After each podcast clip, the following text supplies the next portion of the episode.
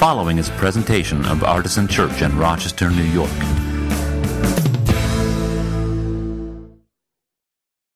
Our, uh, our second reading today is from Acts uh, chapter 18, verses 5 through 11. When Silas and Timothy arrived from Macedonia, Paul was occupied with proclaiming the word, testifying to the Jews that the Messiah was Jesus. When they opposed and reviled him, in protest, he shook the dust from his clothes and said to them, Your blood be on your own heads. I am innocent. From now on I will go to the Gentiles. Then he left the synagogue and went to the house of a man named Titius Justus, a worshipper of God. His house was next door to the synagogue. Crispus, the official of the synagogue, became a believer in the Lord, together with all his household. And many of the Corinthians who heard Paul became believers and were baptized. One night the Lord said to Paul in a vision, Do not be afraid, but speak, and do not be silent, for I am with you, and no one will lay a hand on you to harm you, for there are many in this city who are my people. He stayed there a year and six months, teaching the word of God among them.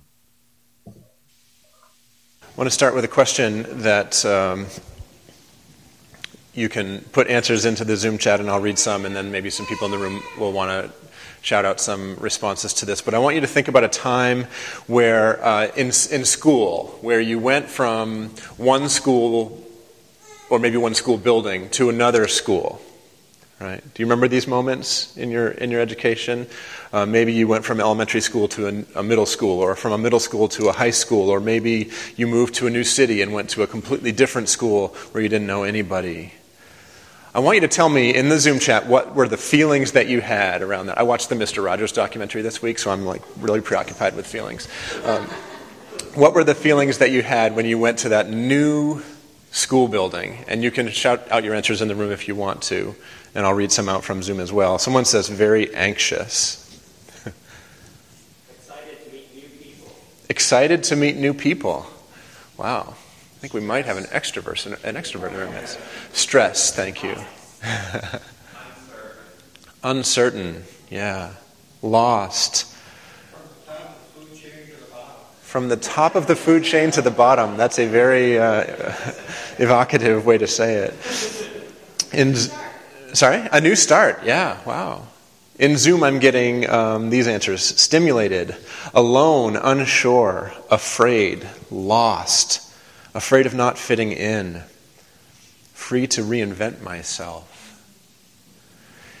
You know, I'm, know, I'm so, I'm always happy when I ask you to uh, offer responses to a question because here's my little secret. I have in my mind, I know exactly what they're going to respond with, and it's going to set up my sermon so well.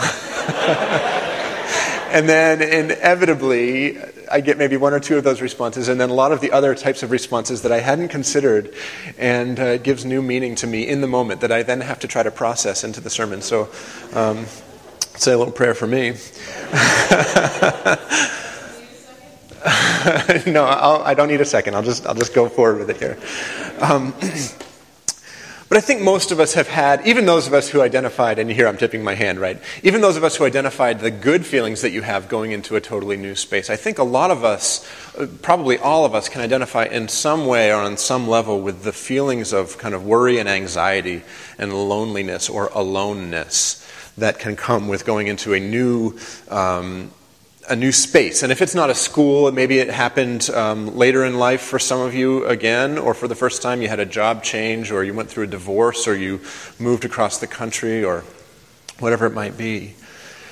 And one of the things that can make it uh, possible and even sometimes joyous to settle into that new situation is to find a new group of friends, to find your people, if you will. So maybe you went to a new school and you started playing a new sport, right? Or you joined a club. Or you found yourself at a lunch table with all the other outcasts and they turned out to be the, the best people in the whole building. the lovely thing about this is that it's, it's often the it's, it's often the isolating experience that leads you into new or deeper or better friendships and relationships. And I want to talk about that on the church level today, somewhat. Um, once again, I'm so thrilled to be slightly distracted by the sound of a baby again. I can't wait to baptize and dedicate and hug and snuggle some babies.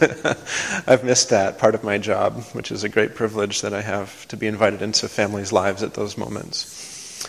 Um, so I want to talk about this idea of moving into a new situation and deepening and strengthening relationships as a church. Right? So this is week six of our exploration of the stories in the book of the Acts of the Apostles from the Bible. The stories of the earliest Christians and their struggle to overcome their religious and cultural biases and to allow Gentiles to be included fully into this new Christian movement.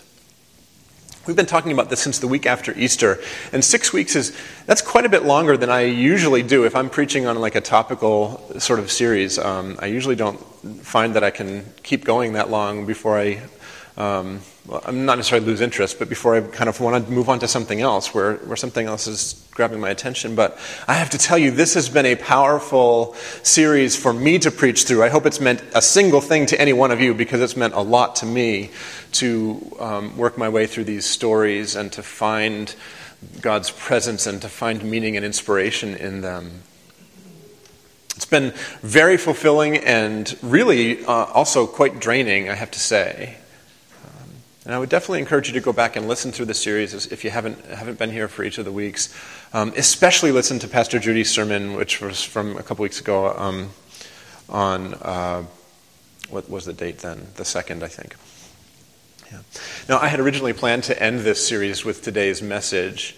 Uh, but I've decided to extend it by two weeks, and I'll tell you why. One is that I turned to the Christian calendar to look at what might be coming up, uh, because we often are using the Christian calendar to shape you know, what we do.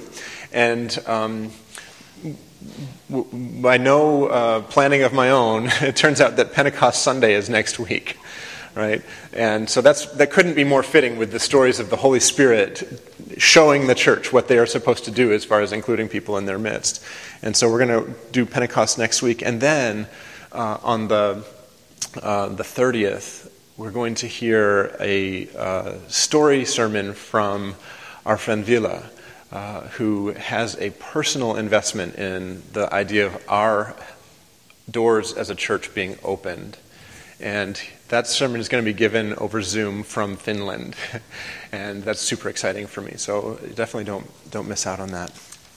But even with those extra two weeks coming up, today's is kind of a pivotal moment in the series because it's a pivotal moment in the story of the church and its leaders. The story that you just heard Ken read from Acts chapter 18 is about the Apostle Paul in the city of Corinth. And that took place after the church was pretty way far down the road to full inclusion of the Gentiles in, in their Christian movement. And in that story, you heard that Paul came to what must have been for him a really painful realization, which is that the religious structure into which he had been born wanted nothing to do with the truth that he had learned. That the religious family that had raised him up, that had in fact prepared him from his birth to be ready to receive the message of Jesus, the Messiah, that that very family not only opposed him, but as the text said, reviled him. What a contrast, by the way, to the, the church in Jerusalem in Acts 11 from the second week of our series that heard the news of the Spirit falling on the Gentiles and listened to the story and rejoiced. By this point, it's gotten a little out of hand, all this welcoming in. And uh, the religious structures oppose and revile Paul and the other apostles for continuing to push this question. And so, what he finally came to realize was that he was simply done trying. In what maybe wasn't the most mature or measured moment of his life, he said to them, he, in protest, he shook the dust from his clothes and said to them, Your blood be on your own heads. I am innocent. From now on, I'll just go to the Gentiles.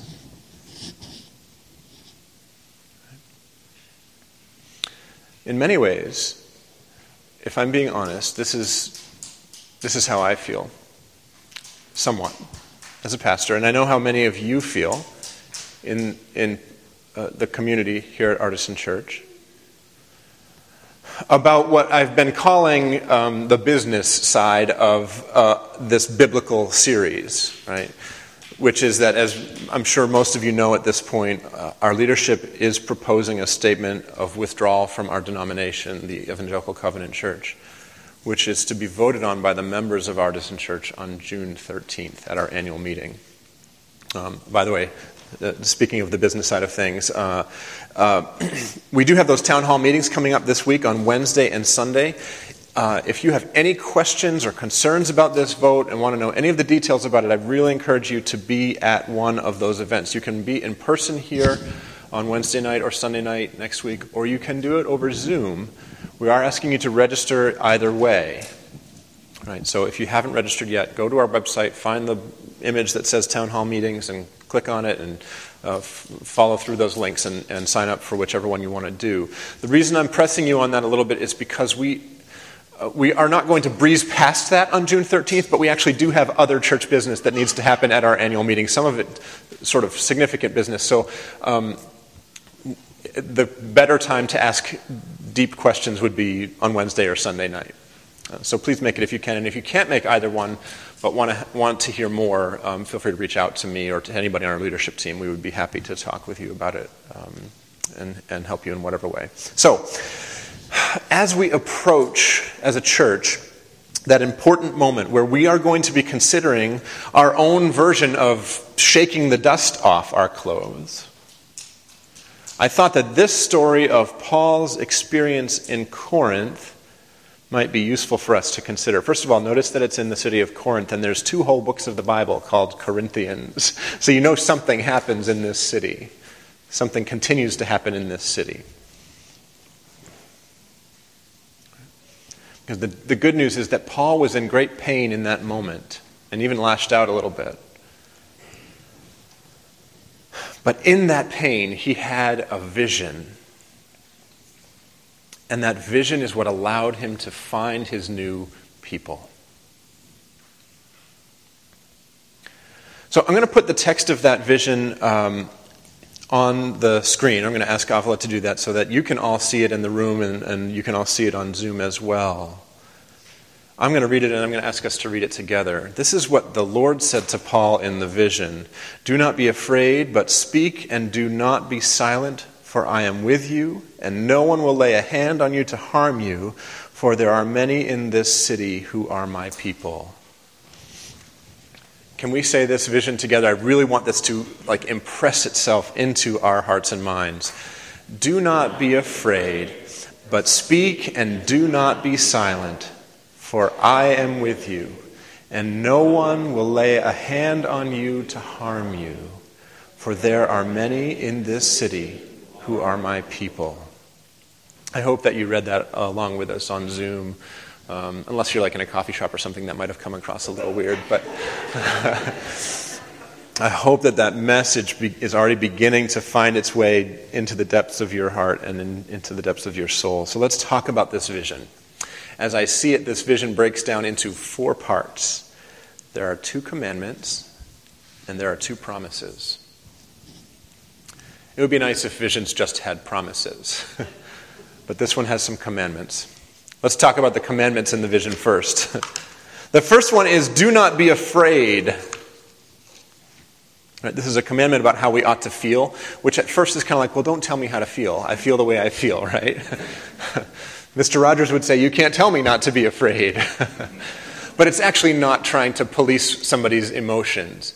It's trying to reassure Paul, right? And I think uh, it's probably, I hope it's fair to say by extension, that is to reassure us do not be afraid. By the way, this is a very, very, very, very common refrain in the New Testament and actually throughout the whole Bible. Do not be afraid. Do not fear. Do not be afraid. Do not fear. Again and again and again in the scriptures. And how many of us had an experience of religion that was so centered on how afraid you should be? Right? If I just said the phrase, if you died tonight, right? A lot of you are just going, no, don't, I know, ah, it took me 10 years to get that out of my head. Don't put it back in there. Yeah. Do not be afraid. Why have we made our religion so centered on fear when the commandment is so consistently do not be afraid? And so, if you feel afraid or unsettled or worried about what comes next for us as a church, do not be afraid. It's okay to feel, but you don't have to be afraid. It's the first commandment. The second commandment is speak up for the truth. Do not be silent. This is less about how you feel, but more about what you do and what you say. This is designed to give you confidence. Right? Because when you are attacked for speaking the truth, you might find yourself feeling scared, and that's normal, but you also might be tempted to shut up, to stop speaking the truth. And at its best, that might look like trying to be a peacemaker.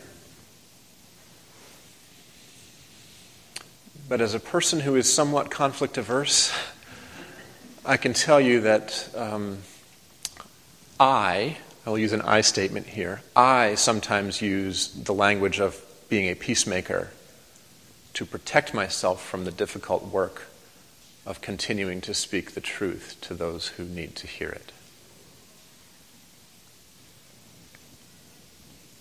This commandment says, nope. Keep going. Don't be afraid, but don't be silent either.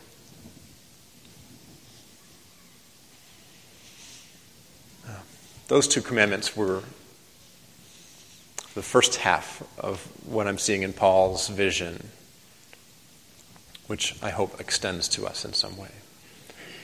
The second half of what I wanted to talk about is, is the promises that are contained in that vision. And it's a good thing there are promises because if we're going to go forward boldly and courageously, if we're going to continue to speak the truth, even to people who don't want to hear it, we're going to need some promises. And here's the first one it's that you are safe. No one will lay a hand on you to harm you. That's what Paul received in that vision. So, on a personal level, Paul was safe in a dangerous environment. What I want all of you to know here in the room and out there on Zoom and Facebook is that I'm committed to making artisan safe for you on a personal level. That's part of what we're doing this for. And I also want you to know, uh, the whole community, as, as your pastor, that Artisan is going to be safe. We're going to be okay.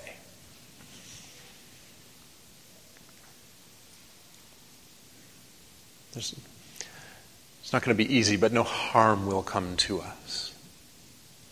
I'm trying my best to claim that promise, and I'd invite you to join me in it. And promise number two is even better, which is this you are not alone. In a, in a year plus where we have felt so alone so much of the time,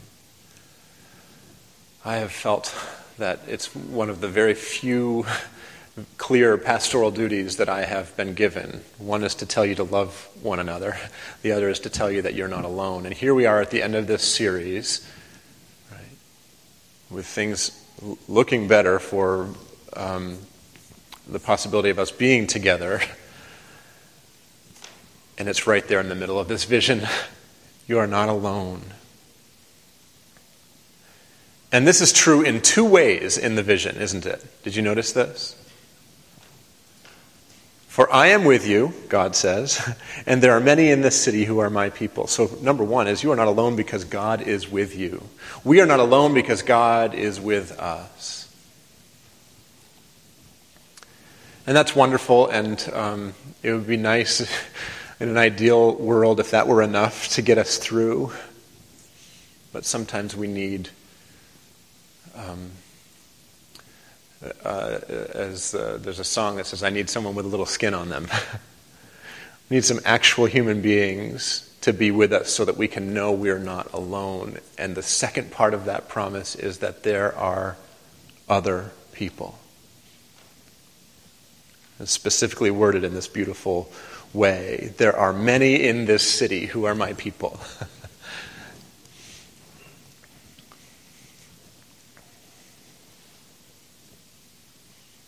There's nowhere we could go as a church, geographically, theologically, culturally. There's nowhere we could go where God will not be and where God's people will not be. Because when the broader church and anybody else starts saying no, God is still there with us. And it's God's yes that we need to listen for, not the yes of other people.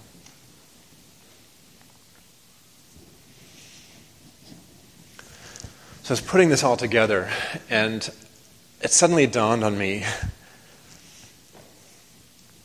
that there's a really beautiful idea that I actually first learned from uh, some of our LGBTQ siblings, but which is also po- um, popularized in other and embraced in other um, communities. It's the idea of chosen family.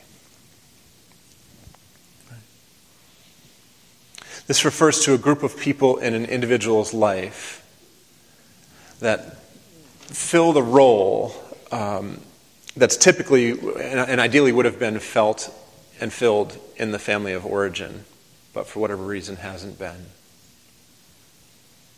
So, for people who've been marginalized,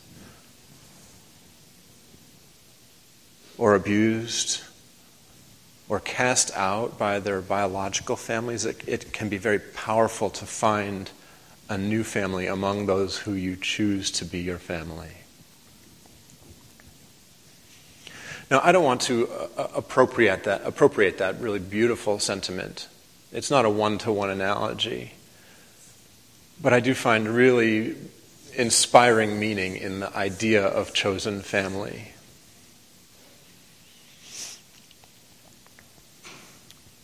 Because the truth is, I can't not be honest about this. The truth is that in many ways, the, the broader church family that was my and our church family doesn't feel completely like family to me in the way that it once did. And I know that um, others of you feel that way as well many of you on a much deeper and more painful level than I even feel it. And so the idea that that's not the end of the story when it comes to being part of a church family is really reassuring to me. The idea that there might be a chosen family for us as a church, the same way there's a chosen family for people who've been harmed and wounded by their families of origin, that's really encouraging to me as a church.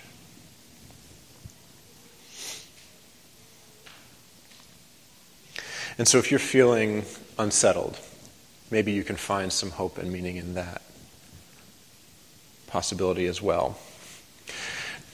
Now, there's one little bonus part of this story from the book of Acts, which uh, I can't resist telling you about. there's an unexpected and probably unpredictable result of Paul's decision to shake the dust off his clothes. To say, Your blood be on your own heads. I'm only going to the Gentiles now. Did you notice that he moved in right next door to the synagogue? right? He lives with a Gentile. And it says he stays there a year and six months. That's a long time. I have a coming up on a very exact sense of how long a year and six months might be. Right? and do you know what happened? Crispus, which is a great name, but Crispus, the official of the synagogue, converts. After Paul shakes off the dust and says, I'm only going to the Gentiles. The idea of staying so near to the family that he shook the dust off his clothes about is powerful to me because the reality is I don't feel like we've moved as a church. I feel like the vision that we had when we started this church is the vision that we have today. And all we've done is allow it to unfold. And all that's happened is that we've seen the Spirit calling us to something that's even deeper and more true about what we originally knew was deep and true. So, to use the kind of geolocated metaphor, I don't really want to abandon the synagogue and, and you know, sail around the world to another completely different place. I actually feel pretty at home right now, and I feel like it's the, the family that's, that's started to shift in many ways. And so, even as it's time, you know, in the discernment of our staff and leadership team to move on, we're not going very far. you might think of us as moving in right next to the synagogue, and you might even hold out hope that Crispus will be converted eventually. Can God still work in the church family that we're leaving after we're gone? Yes. Lord, hear our prayer.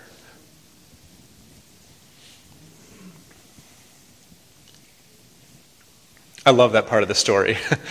because it's one of those things that sort of uncovered as I was continuing to study the text. I had this whole thing figured out, what I wanted to say about it, and then I saw that and I was like, whoa.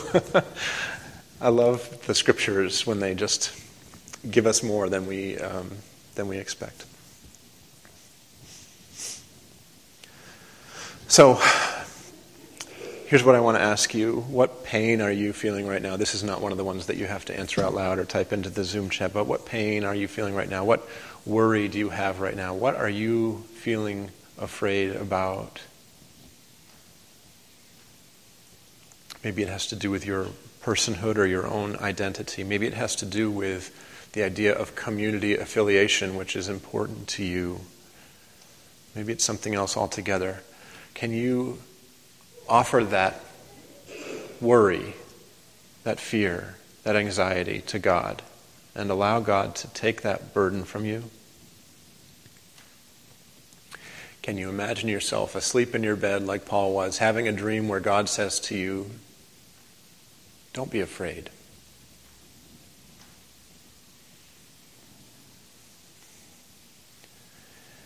And then,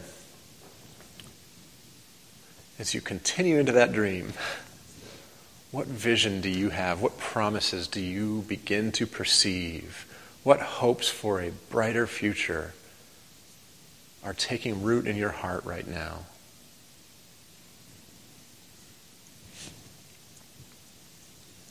We have this beautiful cherry tree out here. And um, the blossoms have mostly dropped, so that means we're going to have fruit on it very soon. Last year, I, I took a bunch of the cherries and Tracy made a pie or something out of it. They're delicious cherries. And I, I took a bunch of the seeds, the pits from those cherries, and put them into pots and stuck them out in front of my house and just left them there through the winter. I had about 10 or 12 of them. And three or four of them had these little cherry trees popping up. I don't know if they're going to make it or not. But I do know there'll be like 500 more cherries on that tree this spring. If you want to take some and put them in pots. Wouldn't that be special if we all had an artisan cherry tree somewhere on our property? I want the idea of a brighter future and a more hopeful place to take root in you and in us, like those cherry seeds. There's no guarantee of what will be. But there's infinite possibilities. Because every single one of those seeds could be a forest of cherry trees years from now. So, hear once more the promise of God. And may it be true for us as it was true for Paul I am with you. No one will lay a hand on you to harm you, for there are many in this city who are my people. Lord, help us find your people. Amen.